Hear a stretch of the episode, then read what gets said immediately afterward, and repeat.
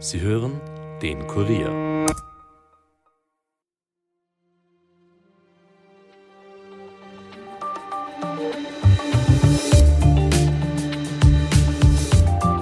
Bundesheer sieht eine große Kriegsgefahr zwischen Russland und der EU. Das Risiko einer Konfrontation zwischen der EU und Russland sei sehr hoch. Das hat Generalmajor Peter Vorhofer am heutigen Montag bei der Präsentation der Publikation Risikobild 2024 Welt aus den Fugen des Verteidigungsministeriums gesagt. Was mit dieser Konfrontation konkret gemeint ist, welche Bedrohungsszenarien laut der sicherheitspolitischen Jahresvorschau noch so auf Österreich zukommen werden und wie das österreichische Bundesheer wieder, Zitat, kriegsfähig werden kann, erklärt heute Kurier Außenpolitikredakteur Armin Arbeiter. Mein Name ist Caroline Bartosch. Es ist Montag, der 29. Jänner 2024 und ihr hört den Daily Podcast des Kurier. Schön, dass ihr zuhört. Der Krieg ist als Dimension zurück. Das hat es heute bei der sicherheitspolitischen Jahresvorschau von Bundesheerexperten geheißen. Sie sind sich einig darin, dass die militärischen Konflikte eher zunehmen werden. Und diese Zunahme an Konflikten und die damit einhergehende Instabilität werde laut den Expertinnen und Experten auch Einfluss auf Europa und natürlich auch auf Österreich haben. Ein Bedrohungsszenario, das als besonders hoch eingestuft wird, ist die Konfrontation Russlands mit der EU. Was genau bedeutet das? Welche Bedrohungsszenarien kommen noch auf Österreich und Europa zu? Und was bedeutet das jetzt für die Praxis? Darüber spreche ich jetzt mit meinem Kollegen Armin Arbeiter aus der Kurier Außenpolitik-Redaktion. Hallo Armin. Hallo Caro. Armin, die Direktion Verteidigungspolitik und internationale Beziehungen des Bundesministeriums für Landesverteidigung hat heute zur Präsentation der Publikation Risikobild 2024 Welt aus den Fugen eingeladen. Und im Rahmen dieser Veranstaltung wurde eben das Risikobild Österreichs für die kommenden 12 bis 18 Monate auf nationaler, europäischer und internationaler Ebene dargestellt. Ähm, jetzt hört sich das relativ komplex an. Vielleicht kannst du kurz mal erklären, um was ist es denn da heute eigentlich gegangen? Eben die sicherheitspolitische Jahresvorschau ist eigentlich schon seit einigen Jahren ein fixer Bestandteil der Sicherheitspolitik, muss man mhm. sagen. Da treffen sich einfach immer Vertreterinnen und Vertreter aus verschiedensten Bereichen der Friedens- und Konfliktforschung. Also es geht nicht nur ums Bundesheer. Also das ist natürlich der Veranstalter und es gibt auch wirklich sehr eindringliche und, und, und sehr wohl recherchierte Reden. Mhm. Es gibt aber auch immer eine Podiumsdiskussion. Heute war zum Beispiel der Gerald Mangott dabei und Afrika-Expertinnen etc. Also es ist wirklich immer ein sehr eine sehr große Veranstaltung, wo halt wirklich gezeigt wird, das könnte uns bevorstehen. Also ich kann mich erinnern, 2019 war ich dort, da hat man gesagt, eine Pandemie könnte ausbrechen. Mhm. Und da hat jeder ein bisschen gelacht. 2021 so war ein Konflikt oder ein Krieg Russland-Ukraine mhm. eigentlich sehr weit oben auf der Eintrittswahrscheinlichkeit und auch niemand hätte das für möglich gehalten. Also das ist schon immer eine sehr fundierte, sehr gute sicherheitspolitische Veranstaltung wo eben darüber gesprochen wird, was kann passieren. Mhm. Also jetzt keine Panikmache in dem Sinn, aber einfach ein nüchternes Bild der Lage und was kann man halt daran ändern. Mhm. Jetzt hast du schon gesagt, bei dieser Veranstaltung werden immer recht konkrete Szenarien auch besprochen und wie wahrscheinlich es ist, dass diese eintreten könnten. Wir werden gleich ein bisschen genauer auch darüber sprechen, was diese Szenarien denn dieses Jahr waren. Mhm. Davor vielleicht noch ganz kurz, ähm, ich habe es eingangs schon gesagt, der Titel auch dieser Publikation, die da heute vorgestellt worden ist, ist unter anderem Welt aus den Fugen. Mhm. Das klingt ja schon relativ dramatisch. Wie kann man sich das jetzt vorstellen? Du hast gesagt, Panikmache soll das natürlich nicht sein, aber Welt aus den Fugen klingt schon sehr hart. Ja, auf jeden Fall. Aber eben, es entspricht einfach der Realität. Also dieses Ringen des sogenannten globalen Nordens, wo wir jetzt natürlich die USA und Europa vor allem sehen, und des globalen Südens, wo, auch wenn es geografisch im Norden ist, Russland etc.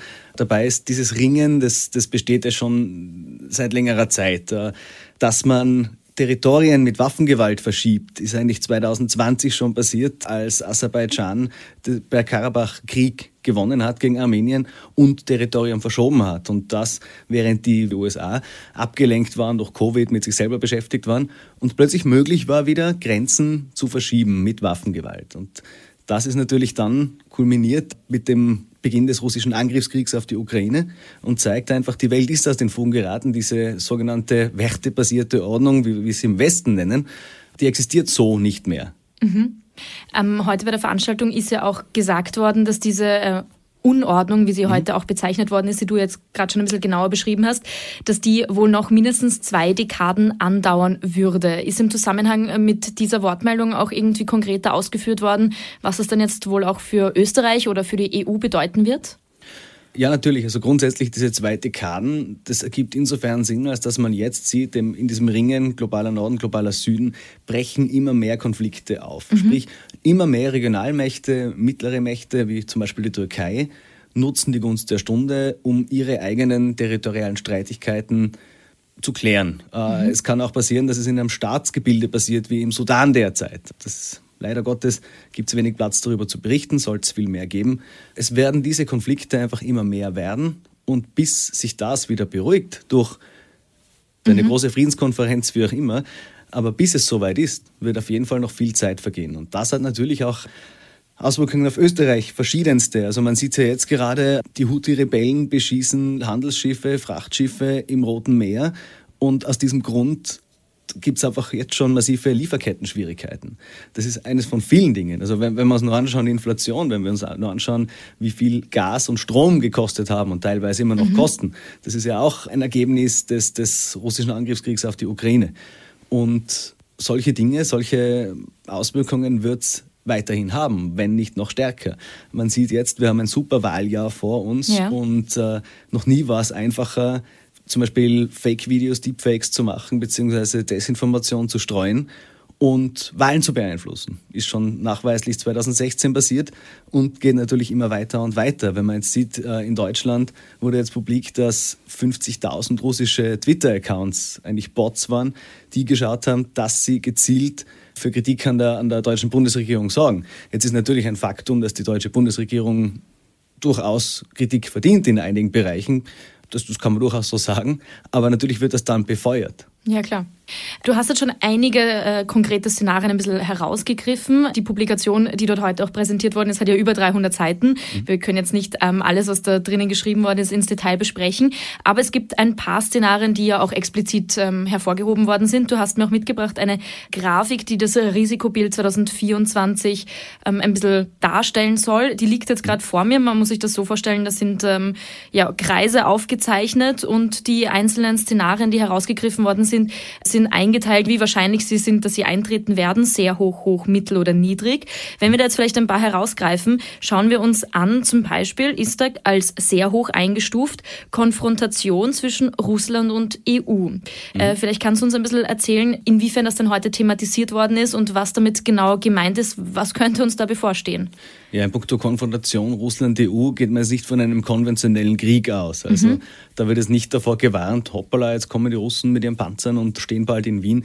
Nein, da geht es um die sogenannte hybride Kriegsführung. Sprich eben, was ich davor schon gesagt habe, mit der Desinformation eigentlich einmal eine Bevölkerung zu destabilisieren, eine Gesellschaft zu destabilisieren und im weiteren Verlauf, das geht aber, das ist ein Plan, der über, also im Lehrbuch auf jeden Fall, der über viele Jahre geht, ja. im weiteren Verlauf zu warten, bis die Frucht quasi reif ist, gepflückt zu werden und dann eventuell mit Waffengewalt etwas in Besitz zu nehmen. So weit sind wir noch lange nicht. Aber natürlich probiert Russland, die Europäische Union zu destabilisieren, sodass sie als eigener geopolitischer Akteur nicht handlungsfähig ist. Auch da muss man sagen, die EU scheitert in vielen Dingen an sich selbst, wenn es um europäische Streitkräfte geht, um gemeinsame Munitionsbeschaffung, gemeinsame Munitionsproduktion.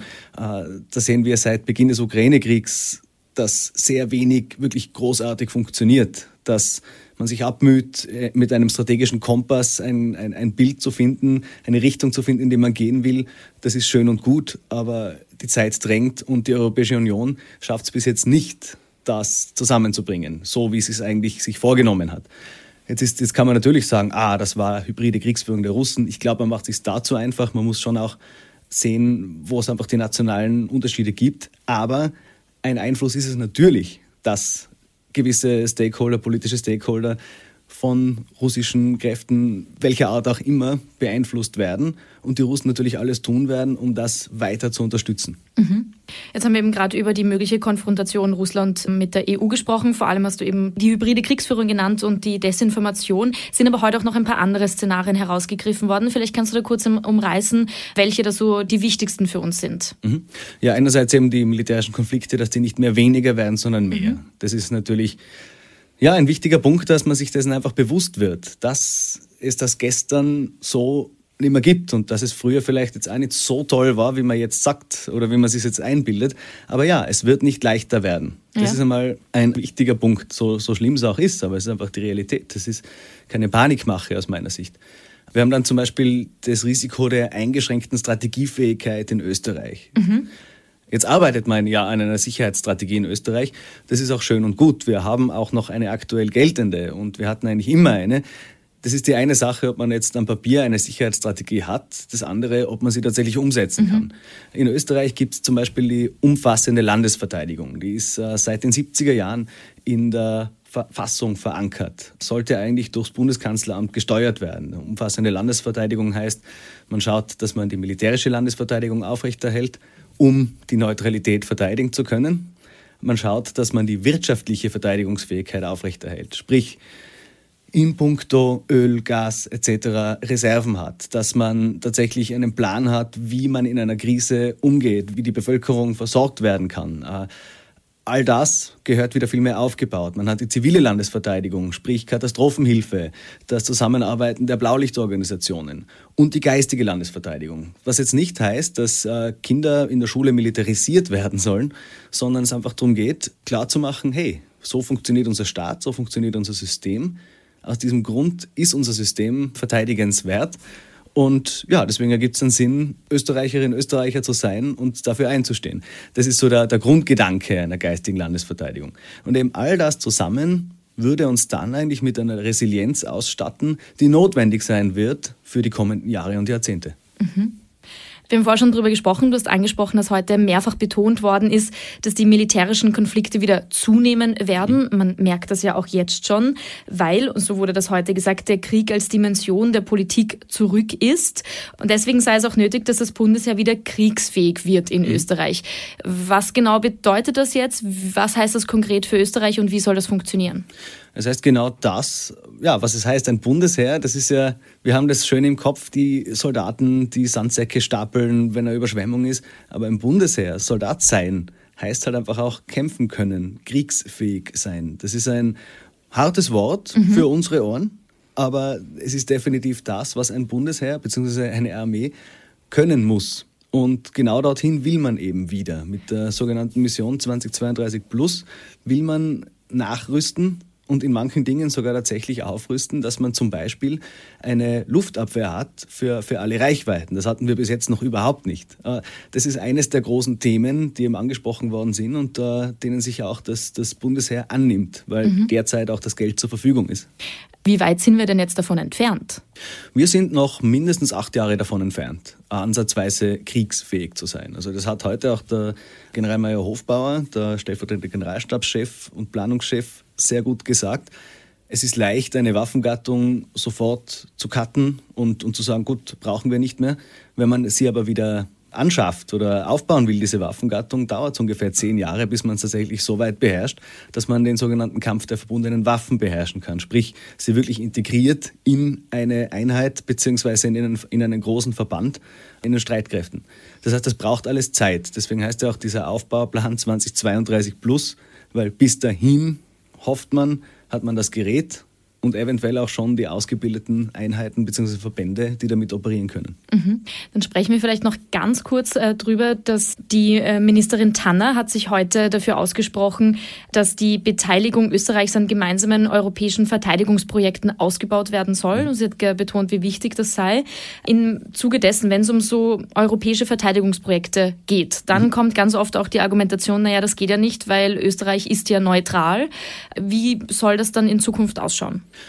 Naja, Österreich hat sich bis jetzt schon mindestens dreimal an den EU Battle Groups beteiligt. Äh, die sollen rein theoretisch im Radius von 6000 Kilometern von Brüssel entfernt operieren. Da sind dermaßen viele Krisen- und Konfliktherde der vergangenen Jahre in diesem Radius, aber es war halt nie der politische Wille da. Das will die Europäische Union, sagt sie, ab 2025 ändern und statt der Battle Groups die sogenannte Rapid Deployment Capacity gründen, also eine schnelle Eingreifgruppe mit 5000 äh, Mann. Da wird sich Österreich auch mit 500 Mann beteiligen, vor allem an der Logistik. Und das ist tatsächlich, nachdem sich Österreich mit dem Jahr 1997 an den Petersbergern Aufgaben beteiligen will, sprich auch friedenserhaltende und auch friedensschaffende Missionen, ist das mit der Neutralität so mehr oder minder vereinbar. Sprich, wenn dieser EU-Einsatz zum Beispiel auf einem UN-Mandat basiert, dann sowieso, dann ist es überhaupt kein Problem. Und ja, so wird das sein. Aber es ist die Wahrscheinlichkeit sehr, sehr hoch, dass auch diese Rapid Deployment Capacity nicht zum Einsatz kommt. So mhm. ehrlich muss man sein. Dann abschließend noch ganz kurz, jetzt hast du vorher schon gesagt, es dauert natürlich auch alles seine Zeit lang, bis das umgesetzt werden kann. Wir haben aber auch darüber geredet, dass wir dieses Jahr ein Superwahljahr haben, wo mhm. eben zum Beispiel diese Desinformationskampagne oder auch die hybride Kriegsführung ja auch dieses Jahr schon greifen wird. Mhm. Was heißt das jetzt also, all das, was da heute vorgestellt worden ist, was heißt das jetzt auch konkret in der Umsetzung für Österreich? Was wird hier jetzt bei uns passieren? Gibt es da schon einen ganz konkrete Punkte? Was wird hier bei uns passieren? Äh, bei uns wird passieren, dass man eventuell die Erkenntnisse dieser sicherheitspolitischen Jahresvorschau in die Erstellung der Sicherheitsstrategie einfließen lässt. Wer das dann wie politisch umsetzt, ist wieder eine andere Frage. Wir bleiben also gespannt, wie das weitergeht, was umgesetzt werden wird und was sich da tut. Du hältst uns in dem Bereich wie immer am Laufenden und ich sage an dieser Stelle vielen Dank, Armin, für die Erklärungen. Sehr gerne, liebe Caro. Mehr zu dem Thema findet ihr wie immer auf kurier.at. Und hier gibt's jetzt wie gewohnt noch einen schnellen Nachrichtenüberblick für euch. Die deutsche KDW-Gruppe mit den Luxuskaufhäusern KDW in Berlin, Oberpollinger in München und Alsterhaus in Hamburg hat Insolvenz angemeldet. Der Betrieb der Häuser gehe aber weiter, das teilte das Unternehmen am heutigen Montag mit. Zur Firmengruppe gehört auch das noch im Bau befindliche Lamar Kaufhaus auf der Wiener Maria-Hilfer-Straße. Die Signa-Gruppe rund um den Tiroler Investor René Benko hält 49,9 Prozent der KDW-Anteile, die thailändische Central Group 50,1 Prozent. Und apropos Signa, die Gläubiger der Signa Holding haben Forderungen von 8,6 Milliarden Euro angemeldet. Das geht aus dem Bericht des Insolvenzverwalters Christoph Stapfer vor, den am heutigen Montag der Gläubigerversammlung vorgelegt hat. In einem ersten Schritt wurden von den bisher 302 Forderungsanmeldungen nur 80,3 Millionen Euro anerkannt, 8,5 Milliarden Euro vorläufig bestritten. Und nach Staaten wie den USA, Deutschland oder Japan setzt auch Österreich die Finanzierung des Hilfswerk der Vereinten Nationen für die Palästinenser im Gazastreifen aus. Das UNO-Hilfswerk steht im Verdacht, dass zwölf seiner Mitarbeiterinnen und Mitarbeiter am Großangriff der islamistischen Terrororganisation Hamas gegen Israel am 7. Oktober beteiligt gewesen sein könnten. Zitat, die Anschuldigungen sind zutiefst schockierend und äußerst beunruhigend. Das hat heute das Außenamt erklärt. Und der russische Präsident Wladimir Putin will nach Kreml-Angaben im Februar seinen immer wieder angekündigten Besuch in der Türkei abhalten. Ja, es wird ein Besuch vorbereitet, sagte Putins außenpolitischer Berater Juri Uschakow der russischen Nachrichtenagentur Interfax am heutigen Montag. Ein Datum nannte er allerdings nicht. Es wäre Putins erster Besuch in einem NATO-Mitgliedstaat seit Beginn seines umfassenden Angriffskriegs gegen die Ukraine vor fast zwei Jahren. Damit war's das für heute von uns. Mehr Podcasts findet ihr auf www.kurier.at podcasts.